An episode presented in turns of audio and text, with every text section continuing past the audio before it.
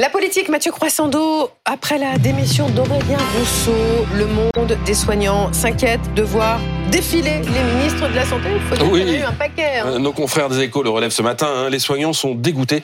Alors, pas tellement de voir partir Aurélien Rousseau. Celui-ci avait plutôt de bonnes relations avec le monde de la santé. Mais depuis sa nomination l'été dernier, il a surtout été accaparé par le budget de la sécurité sociale. Vous savez, ce gros morceau qui accapare les ministres de la Santé tout l'automne. Pas tellement non plus, en fait, pour les raisons qui l'ont poussé à partir, qu'il respecte. On rappelle qu'il est parti parce qu'il n'est pas d'accord avec cette loi immigration.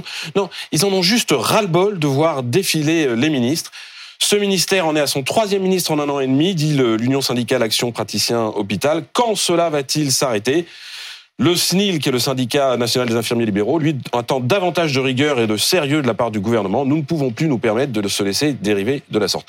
Alors je dis encore, ils sont charitables parce qu'ils ne remontent qu'à 2022. Mais regardez, depuis l'arrivée d'Emmanuel Macron au pouvoir en 2017, on en est maintenant au 6e ministre en 6 ans et demi. On a eu Agnès Buzyn, qui est restée 2 ans et 8 mois. Olivier Véran, 2 ans et 3 mois. On rappelle qu'Agnès Buzyn était partie quand même en plein Covid pour tenter la mairie de Paris. Brigitte Bourguignon, qui a fait un passage éclair parce qu'elle a été battue aux législatives. Elle est restée que 1 an et 1 mois et demi. Ensuite, François Braun, l'urgentiste, qui avait fait la mission Flash. Eh ben lui, il est resté 1 an. Aurélien Rousseau, 5 mois. Et désormais, Agnès Firmin Le Bodo. Et encore, cette dernière n'est qu'en intérim.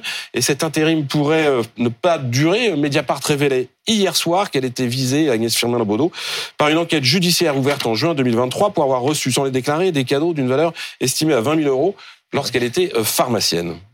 Et cette instabilité ministérielle a forcément, Mathieu, des conséquences sur notre politique de santé. Oui, alors la politique ne change pas non plus en fonction des locataires de l'avenue de Ségur. C'est différent, par exemple, de ce qui se passe à l'Éducation nationale, où on a eu Jean-Michel Blanquer, puis Pap Ndiaye qui menait une politique complètement différente, puis Gabriel Attal qui menait une politique différente. Non, à la santé, il y a quand même un cheminement et une cohérence. Mais tout de même, on est à un moment où l'assurance maladie est en pleine négociation. Des négociations se sont aussi engagées avec les médecins libéraux. L'hôpital reste en crise, on le voit, il ne cesse de le répéter. On manque de médicaments, on en parlait sur ce plateau. Alors ce changement, cette valse des postes, ça fait quand même mauvais genre. Mais ça veut dire quoi, que la santé, c'est pas une priorité présidentielle ? C'est en tout cas une priorité des Français. Régulièrement, quand on interroge les Français, on le fait avec Bernard Salanès des Labs, sur leurs préoccupations, la santé, elle arrive en haut. Et on peut pas dire que l'exécutif s'en désintéresse. On sait que depuis le Covid, il y a de nombreux plans qui ont été engagés. Mais cette instabilité ministérielle, elle ne produit rien de bon, parce qu'à chaque fois, un nouveau ministre, il faut qu'il s'adapte, à chaque fois, il faut qu'il prenne ses marques, à chaque fois, il faut qu'il renoue le dialogue avec les professions de santé.